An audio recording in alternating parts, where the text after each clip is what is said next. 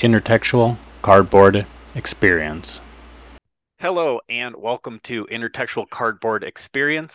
A special guest today in Steven Aramini, designer of some games that we're going to be talking about. How how are you doing today? I'm good. Thanks for having me on. Yeah, thanks for thanks for being here.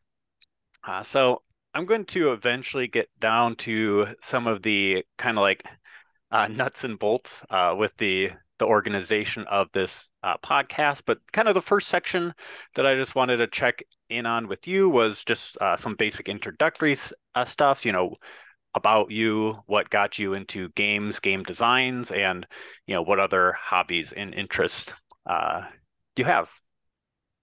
Uh, yeah. So I guess I'll start with how I got into game design, which was uh, around 2013, I think.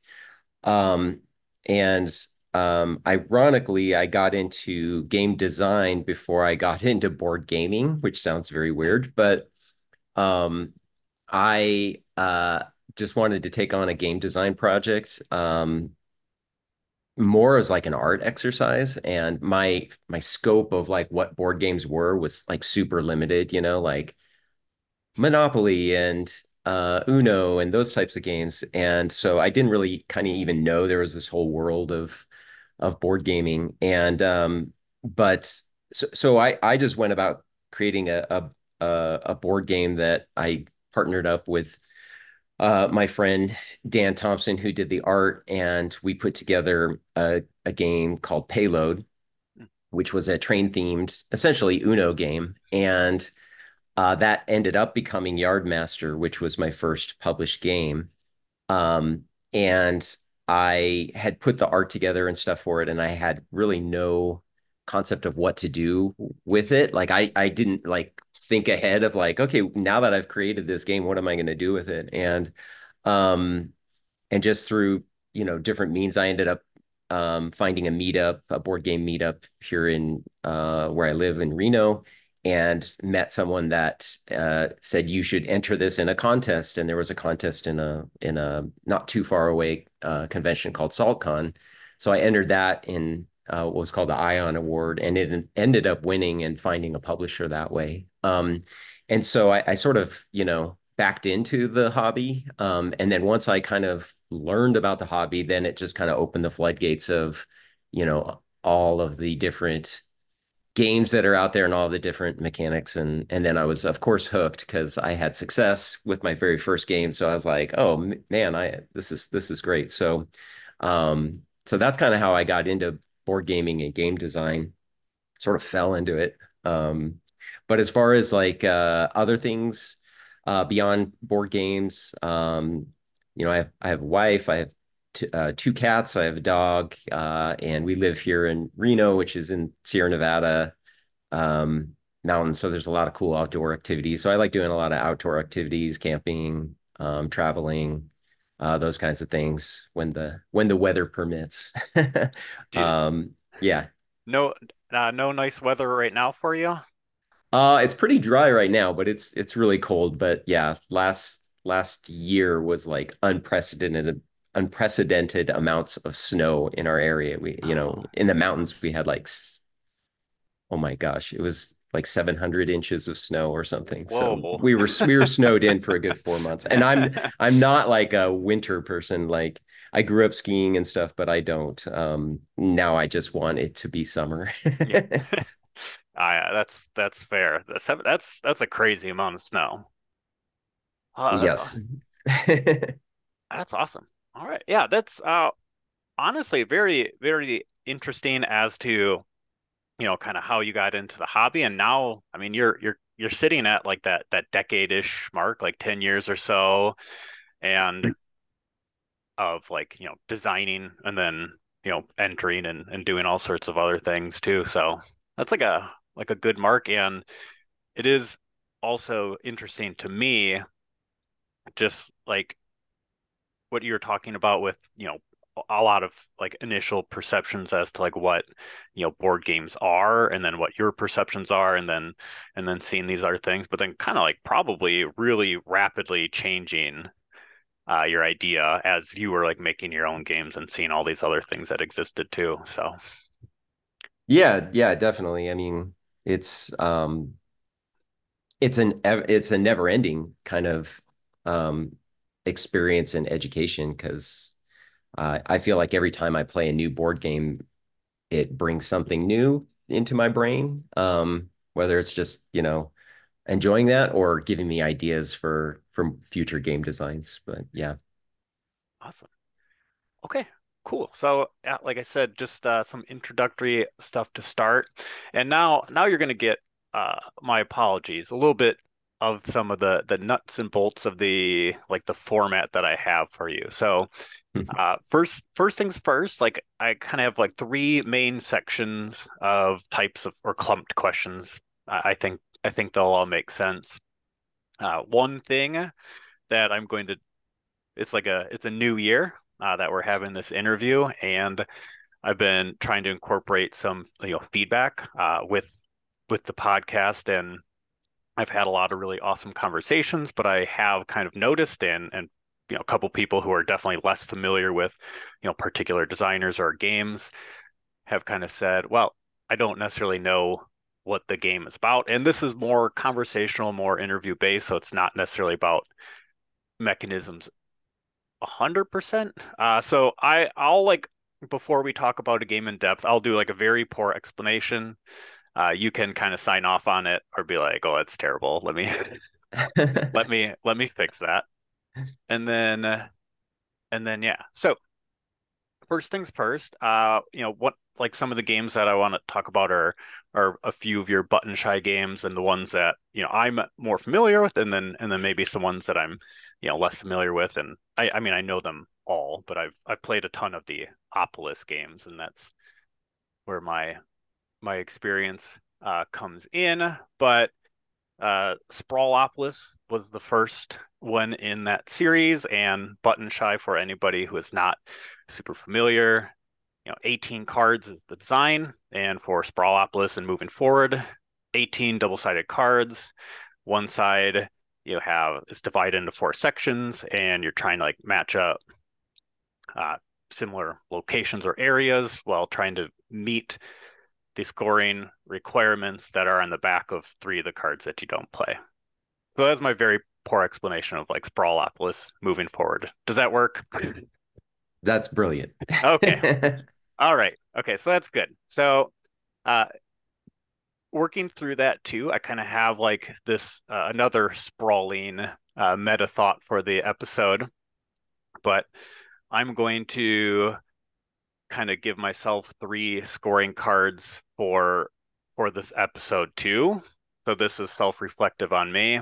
But each each chunk, maybe I'll I'll score myself. And let's put it this way: I've played. Oof, I, I didn't actually look at the number right before this, but I've probably played between Sprawlopolis, Agropolis, and now Naturopolis. I don't know, 60, 60 or so games. And it's not like the biggest achievement because they're pretty quick, but that's still that's still a lot of gaming. Yeah.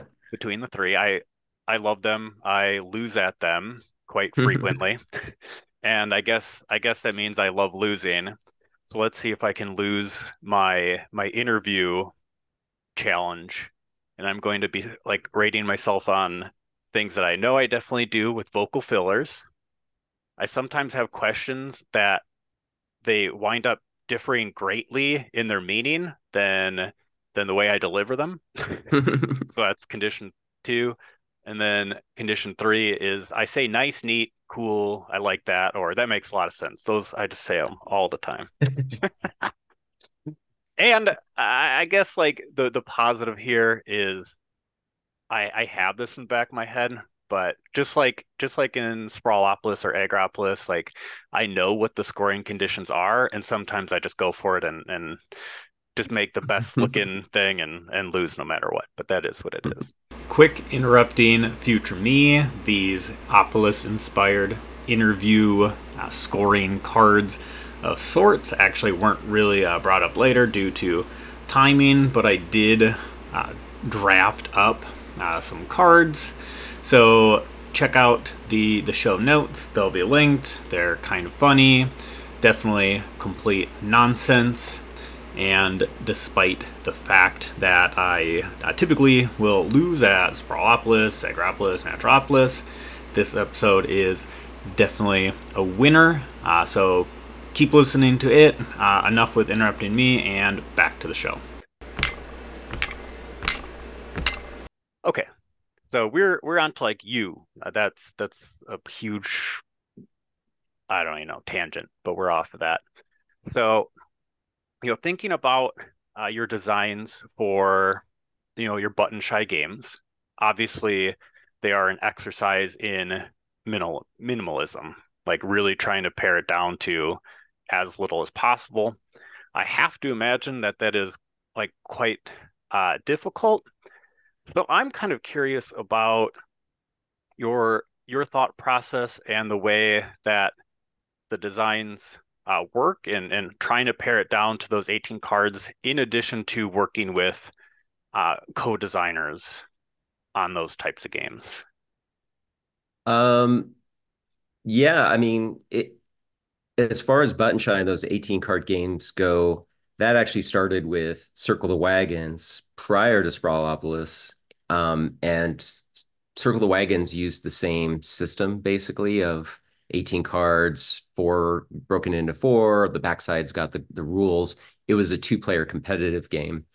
So um, so that actually informed Sprawlopolis, just the success of that formula, and we sort of ported that over to a sort of solo or co-op experience. But for Circle the Wagons, um, it really it was just in response to a a contest that Button Shy had. And you know, when you're a beginning designer, you're just you're trying to scratch and claw and get your your foot in the door in the industry any way you can.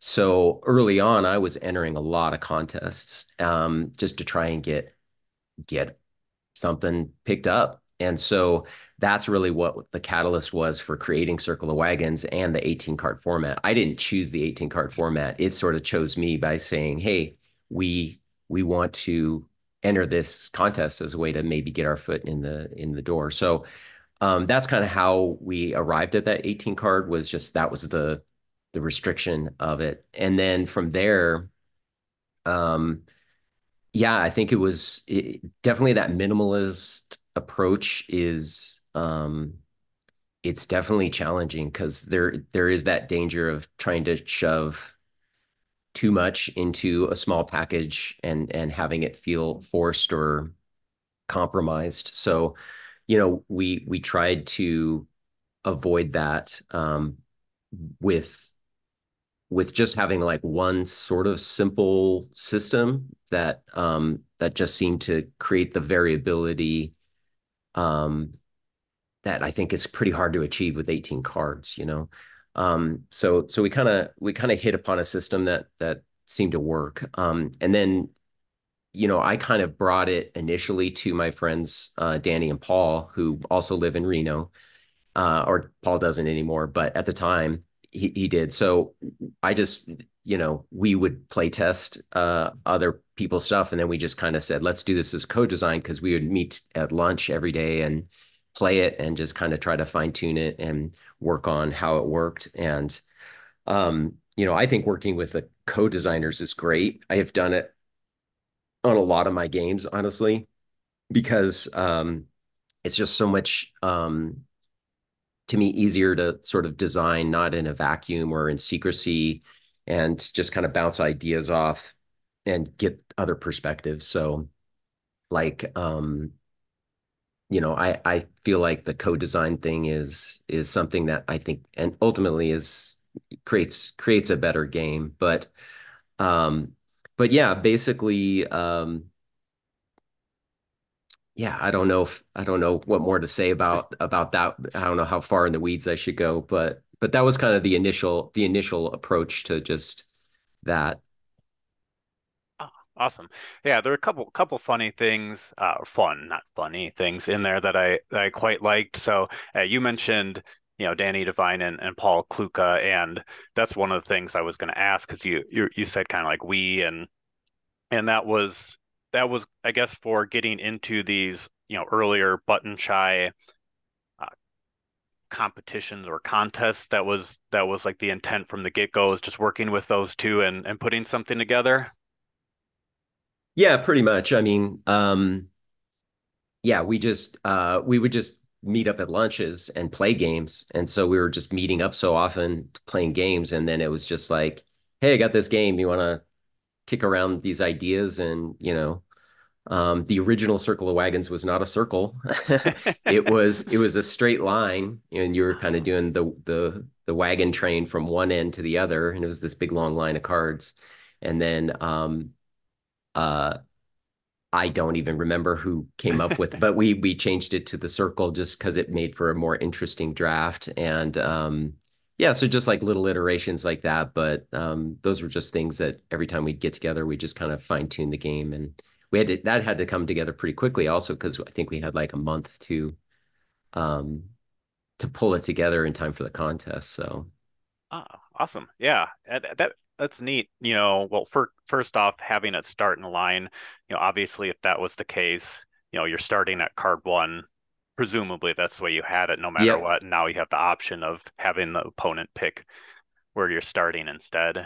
Just adds that uh var- variability, that extra kind of little bit of strategy, and then also plays into the title too. Exactly. Yeah. Great. And uh, oh yeah, and and you you mentioned that Circle the Wagons kind of then prompted the work into Sprawlopolis and then subsequent uh, kind of like iterations and, and redesigns of that too.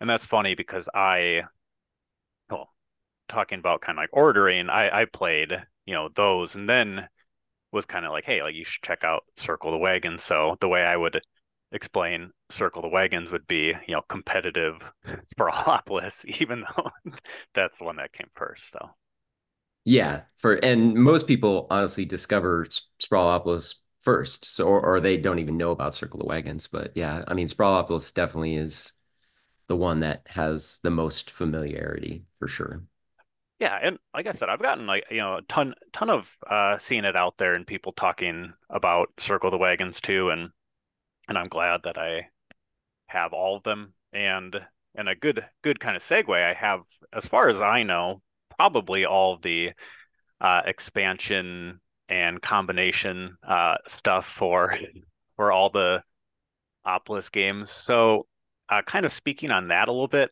this is uh, 100% honesty. I have all of them. I, I mentioned that I played all the the individual games a bunch. I have not combined them in any way. I I want to. I don't know why I haven't. I don't know if I'm intimidated. I don't know if I feel like I'm going to lose by even more than I typically do. Like I I really couldn't speak on that a ton. Uh, but I guess uh, do you have like any notes or thoughts on, you know, like any like expansions or the way that they have been combined with the Com- Combopolis uh, stuff or anything like that that you just have any fun insights on or, or any any thoughts about? Um, I think in general the expansions probably are only for like the the more I don't know the inner circle of sprawl play players. I I would say majority of people just play with the base games. Um, but uh, we wanted to when we came out with Agropolis, we wanted to create the Combopolis that because we just it was one of those things where they were getting requests, you know. Um, Shy has like this huge Discord community. They were getting a lot of requests of like, you know, are we going to be able to combine these games? And so that was the big design challenge with combining them was how to do it because I think the initial instinct is just, you know, mash them together and build a really big community. And um, that just doesn't work. it creates a mess, honestly, uh, especially with the way the scoring is. So we had to uh, create a way to like sort of keep the same footprint, but combine them. So we so that one does tweak the rules a little bit where you're where you're you know deciding which you have to decide do I play a card from Sprawl or do I play a card from Agropolis? You don't get to choose both each turn. And then you you um, have some scoring criteria that sort of overlap and and sort of reward for for mixing and matching. So it was a little bit, bit different system, but um, yeah, we we thought it turned out um, pretty well. And then, of course, naturally, when we came out with Naturopolis, we needed to do well. Now you can combine the Agropolis, Naturopolis, and uh, Naturopolis and Sprawl, and then uh, you know, then we're like, well, someone's someone's going to want to mash them all together. So that was Ultimopolis, which, um, you know, was is kind of bonkers, but um, but yeah, the, those were um, fun to put together. Uh, I, in all honesty, we're I think I feel like we we have exhausted that whole uh, um, approach. Uh, Danny and I are certainly sick of creating um, more scoring conditions. I, I think we've got I think we're up to like a hundred now um, between all all the other expansions. But oh, as far man. as the all the other little expansions, those were just kind of fun, you know, little add-ons, um, just to kind of shake things up. And um, some, you know, some might hit hit somebody and others might not. Like, you know, like like beaches, which actually um, Jason had put together. We just sort of supported him on that. But beaches is probably the most popular one, and I think that one does a really great job of kind of mixing it up with just some simple four cards to kind of give it a new thing. But yeah, I mean the the little expansion stuff is is just kind of a staple of Button Shy's stuff, and um and uh you know when we when we designed the the the core games, the core 18, we aren't really even thinking about that stuff. All that stuff just kind of comes out of it of like, okay, what are ways we can just shake it up and create some more variability? Because there are people that do play it, you know, like I know you've played it quite a bit, but I mean, there are some people that have played it thousands of times, which is insane. But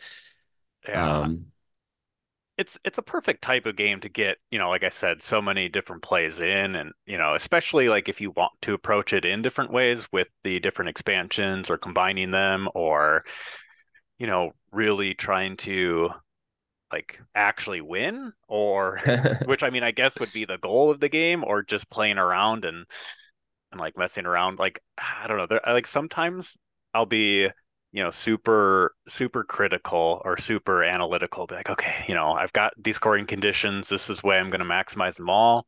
Sometimes i'm very just kind of like intuition like i think if i do this this and this that it's all going to work out uh, super well for me. And you know sometimes the the ones where i just go on that intuition like i'll win. I'm like hey that was great. Sometimes the ones where i overanalyze. I do terribly, so I don't I don't know what the best approach is uh, for my brain, but I don't I don't really care. I'll keep playing it. And now with us talking and and my admittance of never uh, combining them, I definitely I'll give myself that assignment. Like the next like week and a half. I mean, I, I can't imagine that I won't be able to figure it out. Whether or not I'll win or do well, that's a different story, but I definitely will. So I got okay, one one more kind of like collaboration question, and this is this is like a like a thought. Um and you know, I, I mentioned kind of like at the onset of the like collaboration and and really trying to pack everything into that uh, minimalist like necessity of you know the Button Shy games and the competitions and everything like that i i know that the this isn't the way that it's done. But I, I just I just think especially with that set format of the cards and having a few different designers, I I kind of have like a funny vision or just like a little comic in my head like I'll take six cards, you take six cards. I'm I'm assuming that's not the case, but like uh, how would you then kind of especially I'd have to assume it's hinging on all those different scoring cards. Like you said, you're up to like hundred or so of them now. Like how how do you like work through that, play test it, and and really figure out which ones you're going with, or which iterations you're making from you know Sprawlopolis to Agropolis, or I guess anything like that. That's yeah. I mean, with with a co-design in its beginning stage, it usually starts with one of one designer going to the other designer with an idea or some rough theme mechanics type stuff. And then, you know, sometimes that shakes out where it is just like it's it's a single designer and they just get some input, you know, from the play tests. And other times it's like, you know, uh, it's sort of like, hey, I I I have some beginnings of ideas. Let's collaborate on it. And you know you you know you're going to need more of that back and forth. And so it's worked that way sometimes where, you know, um, it's it, it's sort of like Danny's got his DNA on that game. So it's it's Danny's game and I might be just a play tester that's contributing to it. But then in other instances we feel like we're just kind of sharing enough of the ideas that a co-design seems to work. But so so it usually starts with one one person's kind of core idea and then the other kind of makes it helps bring it to life um, and kind of almost works like in a developer role early on to kind of get it shaped up. And then and then from there there's a lot of back and forth. Uh, in terms of like sprawl and like the sequels and stuff um, we have we just put together a spreadsheet like a google you know doc or spreadsheet and just start jotting down ideas. And um, a lot of times it'll start with a, a, name. We're very stupid and punny with our names in all of the sprawl games. Um, and sometimes those names will like actually inform the rule. Um, and um, you know, like we're coming out with a sequel to Circle the Wagons this year, hmm. which is just another 18 goals. Um, and a and a way to basically combine both of them into a two round game, but it's you know if you're a fan of the original Circle of Wagons, it's just like more of more of the goals and more of the same of what you like and a little twist on it. But in that case, like Danny and I went to BGG Con uh, together in what November, and we we made that whole game on the plane. Um, so we sat next to each other and and and between the plane trip there and the plane trip back, we designed all 18 cards. So um, now it's just a matter of just been testing them and stuff and tweaking them. But like that was like a true collaboration where we were just kicking around ideas the whole time on the plane. Um, and that all pretty much came together on on a flight. Ah, that's I I that's super interesting. You know, you know, having having the ability to kind of mess around with different you know approaches to that collaboration like you said you know developer designer completely together just like bouncing off ideas and working in that way. I i mean getting to interview all sorts of different people and hearing some of these stories about oh you know i designed this game in or two games in a week or we designed it on a plane. You know that's uh that's super uh unique and interesting and just kind of like you know to me and my goal and hopefully uh, people listening just can kind of add to their experience and their understanding of of the games as well. Okay um so kind of kind of like wrap up uh question. So i have like capping off each section and i think the next section is going to be quite a bit shorter uh, before we get to kind of like the final one is is this idea of kind of like hidden gems. So obviously you know your games uh, within the Button Shy catalog. The ones we've mentioned are you know super uh, popular. A lot of people love them and recommend them, and and then they you know keep getting expanded upon and, and reiterated. But do you have any games in the the Button Shy catalog?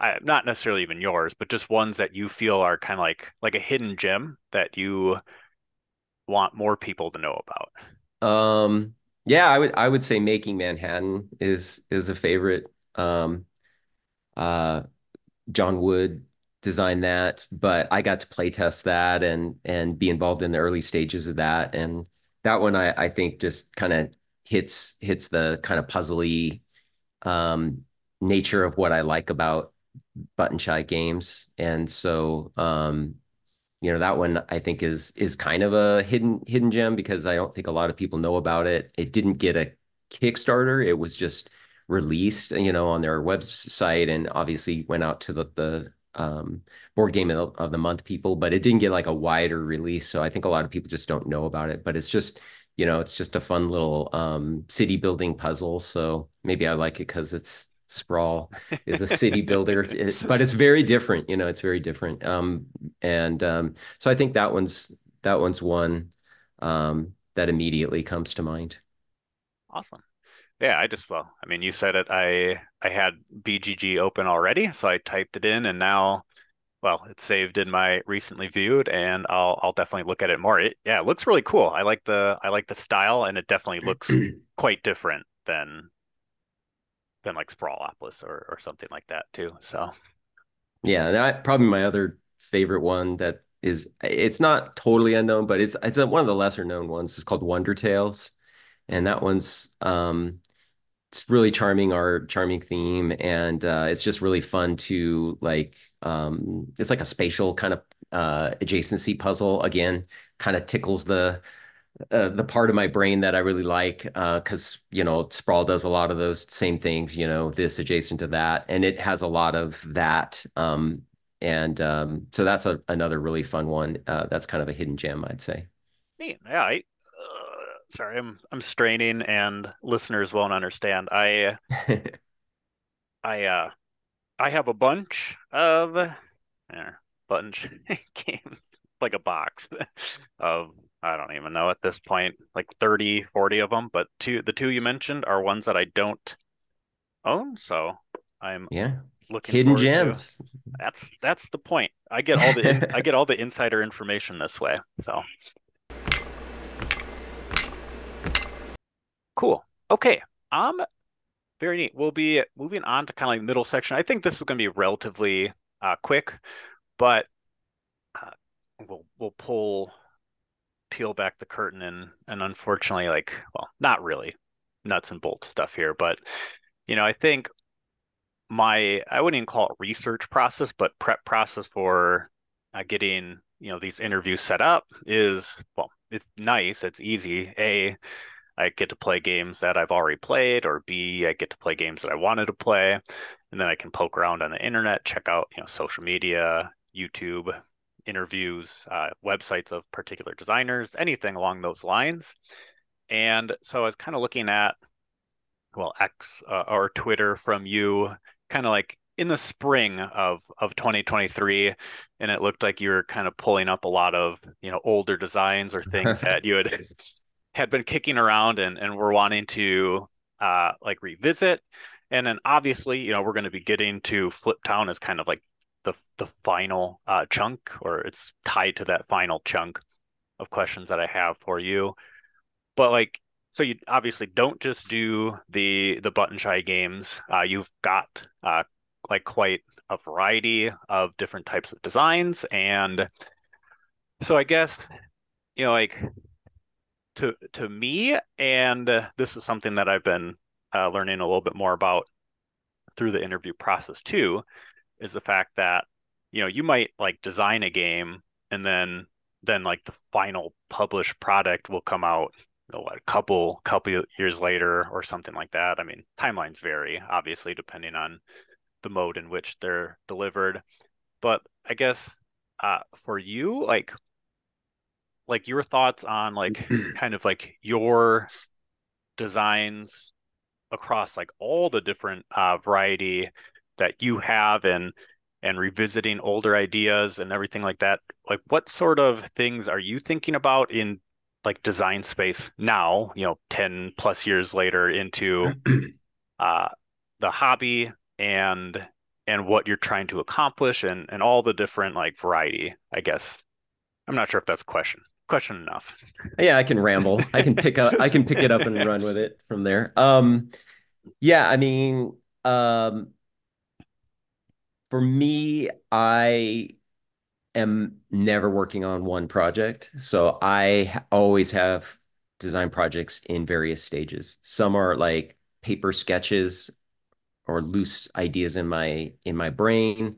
Others are like very early conceptual. Some are in, you know, early testing. Some are in like pretty polished testing, but haven't gotten it to a publisher. Some are with a publisher um, signed, and some are in, you know, in the publication queue. So I have ones in like all these different stages. And I think for me, that method just works really well because at the end of the day, this is still a hobby. You know, I have a day job. I, I, eh, so I work on this stuff at night and on weekends and stuff. And I have always kind of said to myself, like, I don't want it to be feel like, you know, work or a chore to work on things. There are elements that can be chores, um, especially uh, uh, when it comes to the publishing side of things, which I now am dabbling in.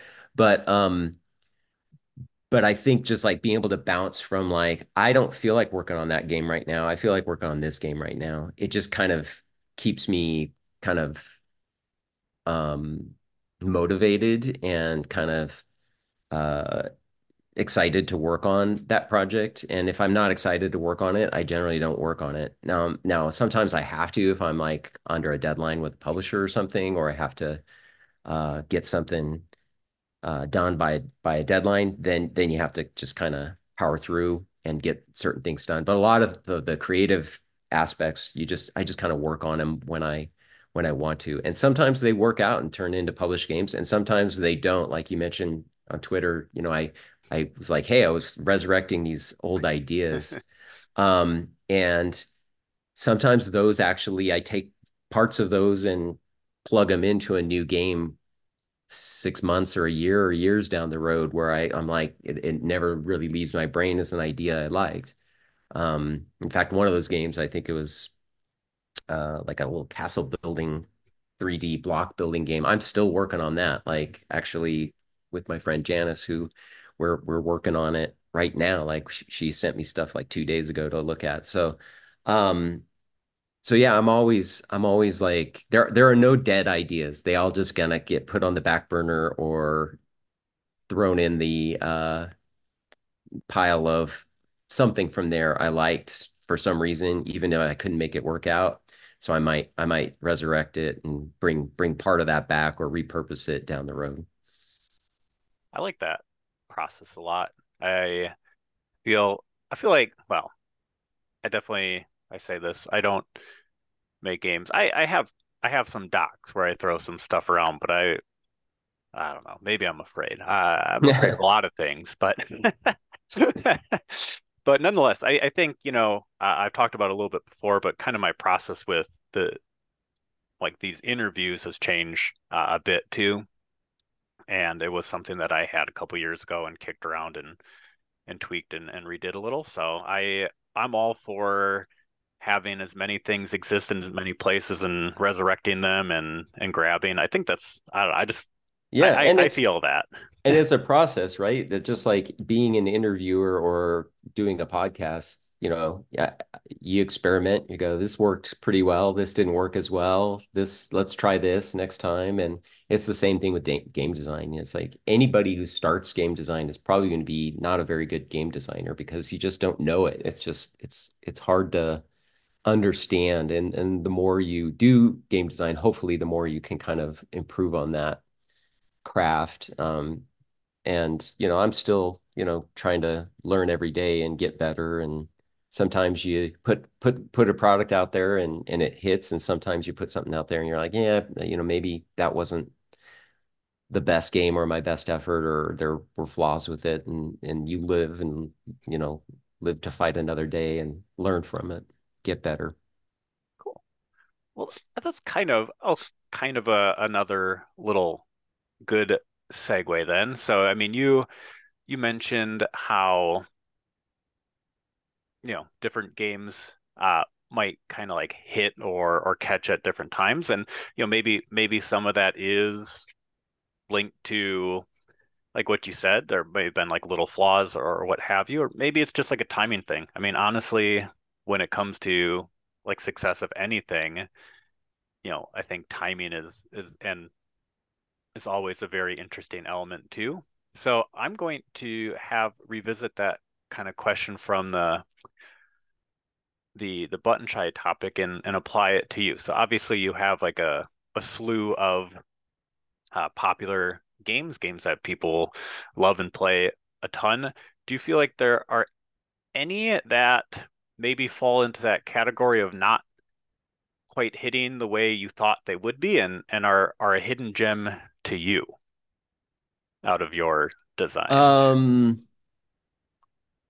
well, uh, most of my games, you know, are from small independent uh, publishers. So I, I think a lot of them probably are fairly unknown in the greater gaming world. I, I would say Sprawlopolis is is probably the one game that when you mention it to gamers, they might be like, "Oh yeah, I've heard of that." Um, most of the other games that I have put out are are are probably hidden, whether they're gems or not. Uh, you know, I don't know, but um, yeah, I mean, I I guess I would point to um, a really hidden one that very few people know called Coin and Coin and Crown, which um, was one of the first games I ever made, uh, and I made it for a the Game Crafter. They had a contest on the Game Crafter, and um, I I made it there, and and that was just kind of like something that I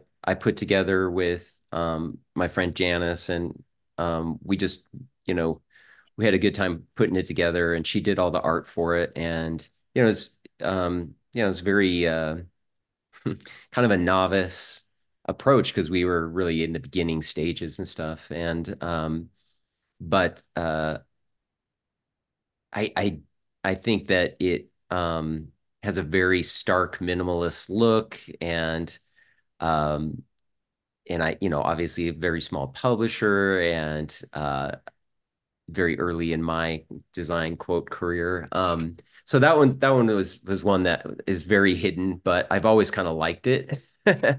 yeah, I've always really liked the the mechanics and the idea of it. Um, I don't know that's like the perfect game, but I I really liked. Um, and for those that don't know, the the basic premise is it's a a bag builder. Um, but what you're building in your bag is uh, your economy.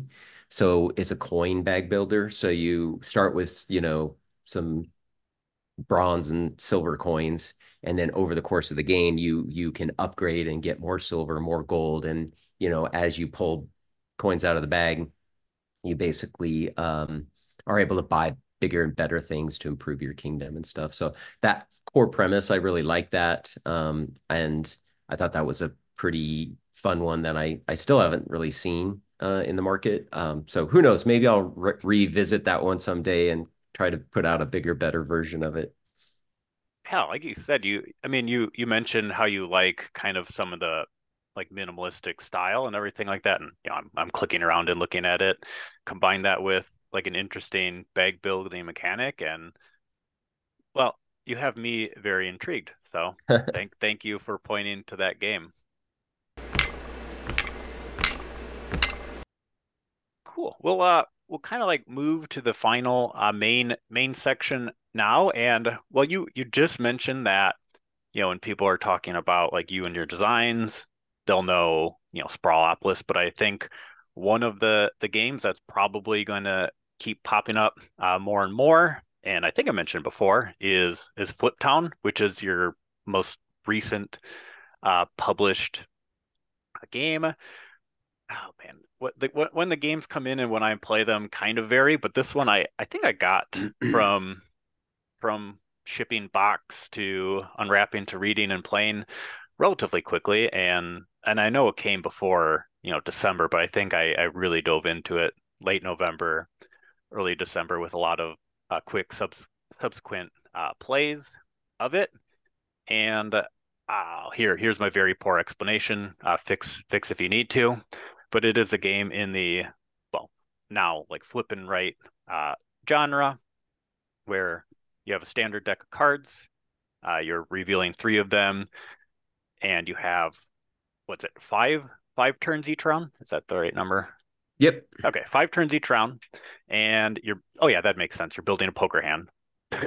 so I guess that the mechanisms make sense with the numbers too and then you're using the suit of one card and uh, the number of other, and the suit goes to one of the four kind of like main areas of the board, and the number kind of differentiates what you can do with it within each space. And it's been uh, being received super well. A lot of people uh, quite like it. Uh, I am one of those people. It's been kind of described as a like a sandboxy flip and write, which I don't think many necessarily are. And uh, and yeah, that's kind of going to springboard us into the Western bit. But uh, any thoughts or things that I got wrong there? No, I mean the the big dis differentiator in that one is that's that was published by me. All, all the other games um, that I have out there in the wild are all other publishers where I just signed the game with them and then they published it. And this was one where I I wanted to try and take on making a game myself, being not only the designer but the publisher. Oh, cool. Well, congrats on that that first publication and not just having a very successful design, but a very successful first publication too, and one that, like I said, I think I've seen popping up more and more people playing it and liking it, and and I'll be one of those people to keep uh, doing that and promoting it in as small or big a spaces as I can too. so cool. So the the final section then is kind of based on you know Fliptown and, and Western. So you know your first your very first uh, design game was oh no sorry the sorry the first Button Shy game was Circle the Wagons, having that kind of like Western feel, and then now Fliptown Western feel. And my kind of conceptualization of like like a Western, I don't have like the strongest knowledge, but I mean, I guess to me, I can kind of throw all these things together.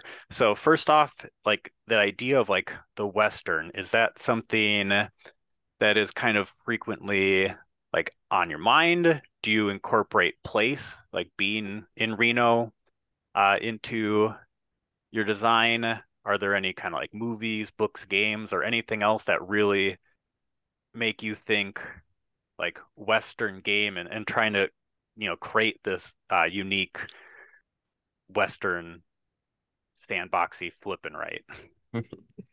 um, so I I won't I won't say I'm like this huge Western aficionado or fan of of the the genre from like a movie or book or other sort of entertainment standpoint. Um, uh, I don't I couldn't even tell you why we picked or why I picked Circle the Wagons uh Western theme for that one. Um I I don't even recall why, but um uh but as far as like Fliptown goes, um really that one the the mechanics informed the theme, honestly, where I I just uh had seen a ton of roll and writes, um, you know, where you're rolling the dice and I hadn't seen really at the time I created it. Now there's a couple other ones that are out there, but I hadn't really seen like a standard poker deck that was the randomizer. Um, and so I was like, I, you know, I think I could make a pretty cool, cool one and and just poker, just the poker cards, you know.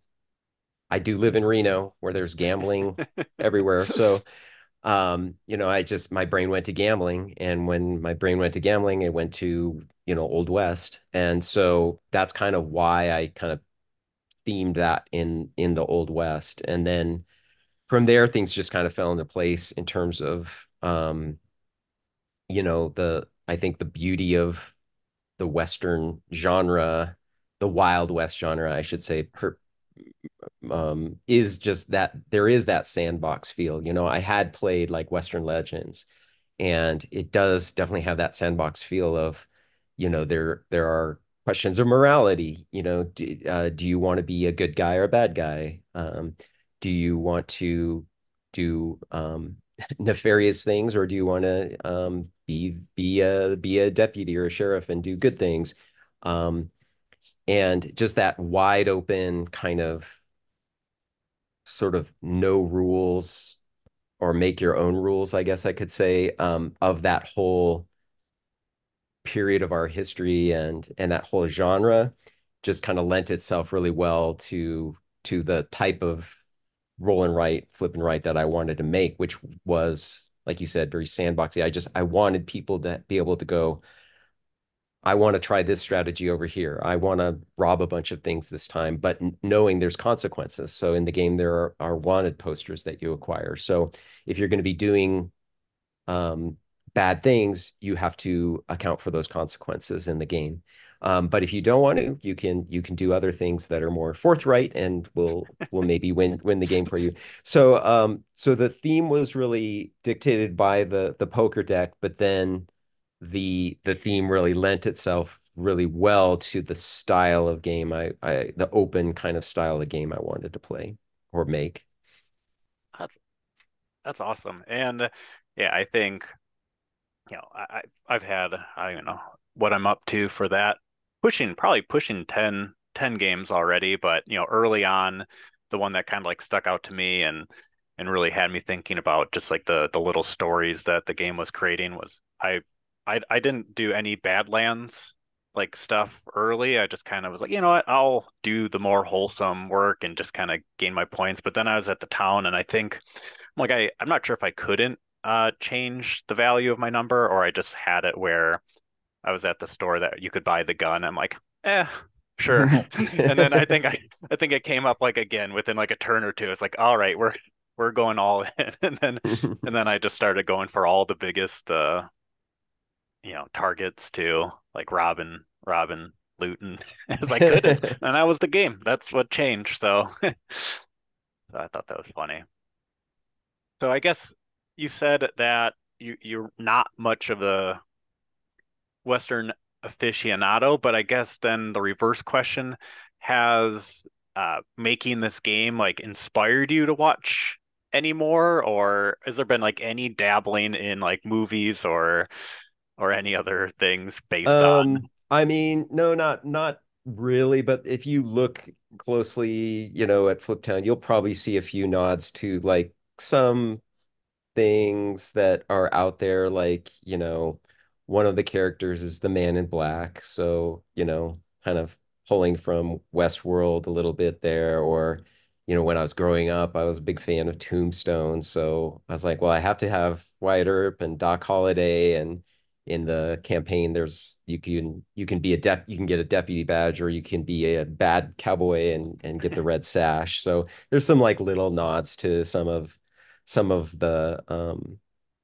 some of those types of uh movies and stuff but um but no I, I i will confess i've never read a western novel in my life um and uh yeah movies i you know there's a ton of great old westerns and stuff but i just yeah i i i uh i don't have a ton of knowledge of them to be honest.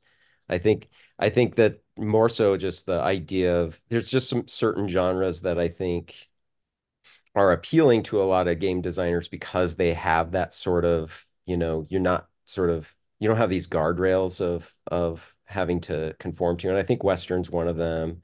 Um, I've never made a pirate game, but I think that's another really popular genre because it's like, oh, pirates can do whatever they want. They don't have to conform to the rules. Um, you know, same with like outer space. It's like kind of like, oh well, you know, there's no laws in outer space. So I think it, uh, not that it all has to kind of point to like being bad and stuff, but it it th- that's definitely a recurring thing when you get into these sort of like, um, sort of uh, themes that kind of go away from our modern reality of um, you know living by the rules and living by the the the everyday that we know. So there's that sort of appeal of like, you know, you can you can kind of shape the world you want. Um, and I think there's a lot of appeal in that.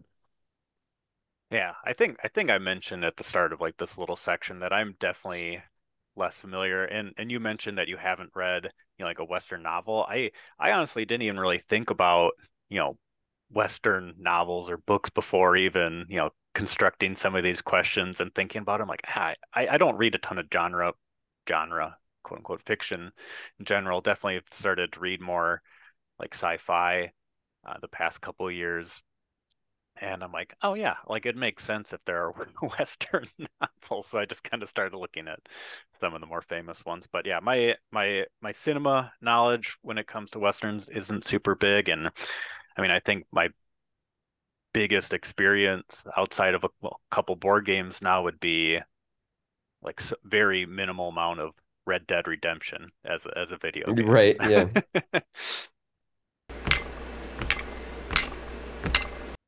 All right. And uh really good segue to kind of like my my wrap up questions. Uh so thinking about this is like a standard, well, standard for me now a question is like having you reflect on like any text, uh, whether that's you know a book, uh, show, movie, game, board game, video game, song, album, like whatever that has kind of been stuck on your mind lately? Has there been something that you've like watched or played or listened to that's really not left your brain? Um, hmm. Well, uh, yeah, it's hard to break my brain from board games, um, because I live that so much. Um, but uh, yeah, I guess I'd, I guess I would, I'd probably trying to trying to think of a good answer here. All answers are good as long as it's stuck in the in the mind. I don't know. My my my brain goes to a show, just a show we're just watching right now. Um, on, it's on Netflix. It's called Connected. Um, and it's it's kind of a documentary, but it's it's interesting because it's about uh the connections in life that sort of tie tie seemingly random or unconnected things together in our world. And so it's just been a kind of interesting show that we've been watching lately. And um, you know, there's like there's one show uh, about dust, you know, for example, and it's and it's like the dust that's um that starts in the Sahara Desert and then lifts up and how it affects the the entire world, you know, from the oceans to space to the Amazon, um, and kind of everything in between. So uh, that show uh, has just kind of been st stuck in my brain because uh, I think it's um, it's just an interesting take about how everything we do has has a consequence and a connection to everything else we do, um, for good and for bad. And so, uh, yeah, I don't know that that has anything to do with board games, but maybe there's a way you can find it find it. But uh, I know I know uh, that's not necessarily it doesn't ha necessarily have to be the answer. But yeah, that was just the one thing that kind of recently, I think, because it's just recent in my brain. Yeah, no, I mean, yeah, this the I mean, we kind of dabbled in like westerns and stuff for a second, and kind of collaboration and like some of the stories uh, that you had for your designs. But the point of this podcast is to open it up to other things, and it is funny too. Like I- I've definitely had a number of instances where, you know, talking to people, uh, you know, what not everybody has talked to has been a designer, but like talking to designers and sometimes the, the show or, or the book that they has been on their mind is something they're like thinking about how they would design that. If like they were going to take some element or or the story and translate into game sometimes sometimes Oh not yeah, I mean, I it's like I always look through I look at the world through the lens of board games because I'm so entrenched in it. So like there's ev anything out there, I'm like, that would be a kind of a cool board game. Um, so I'm always I'm always thinking in those in those terms. well maybe maybe someday you'll make a big global connection scope game Yes, awesome the the butterfly flapping his wings on one side of the world affects this other part of the world. Well, if you if you make that game, I'll I'll look into it, all right? Sounds good. Okay. So, um, I guess just kind of final final stuff. Any we talked about like your most recent game in Fliptown, anything that you want people to kind of look out from uh for you coming up soon, kind of soon? Um, yeah, from Button Shy, we're gonna do another Sprawl sequel. This one's called uh right now it's called it's called Casinopolis, Casinopolis. We with each one we try to make the the word the name worse and harder to pronounce. So success. Um, but that one's gonna have like a, actually a gambling Sprawlopolis with a casino gambling twist. So it's kind of an interesting one. Um, I mentioned Circle of Wagons 2. Um, uh, we're we're working on that right now. So those two are are coming, and then Ancient Realm working on several different expansions for that. Um, and uh, so that's going to be coming soon, also from Button Shy.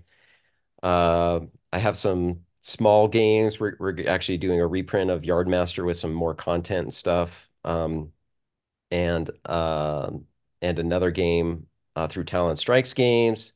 That's another one. And then uh, 25th Century's um, got a game that Danny and I co-designed that there is in the art stage, um, which currently called uh, Paradise Resort. Uh, we'll see if that name sticks, but really excited about that one because it's gonna um,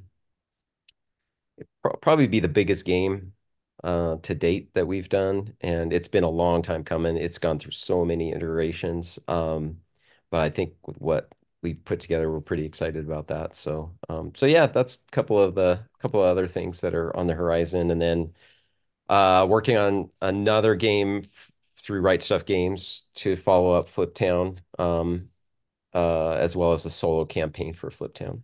So, Ooh. lot lot of irons in the fire. I like I'm a big fan of that. Yeah, there's a lot of different things to look out for. So I'll make sure to kind of yeah, link, well, your your like social media and at the very least like your kind of like designer page on uh, Board Game Geek, but and whatever else I can to like point people to all these new things that will be coming out. So I'm I'm very excited about that.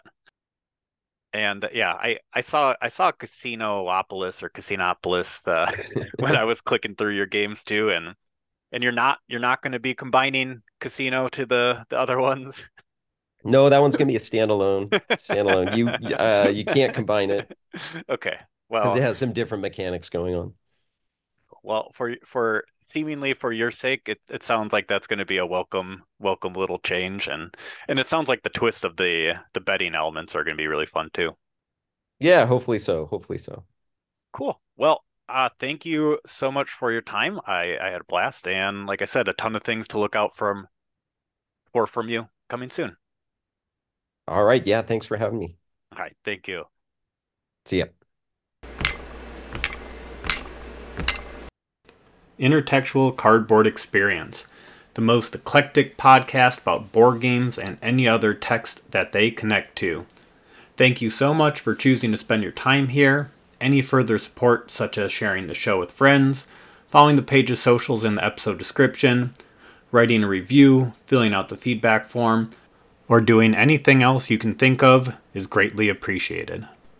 Keep playing, watching, reading, listening, uh, experiencing.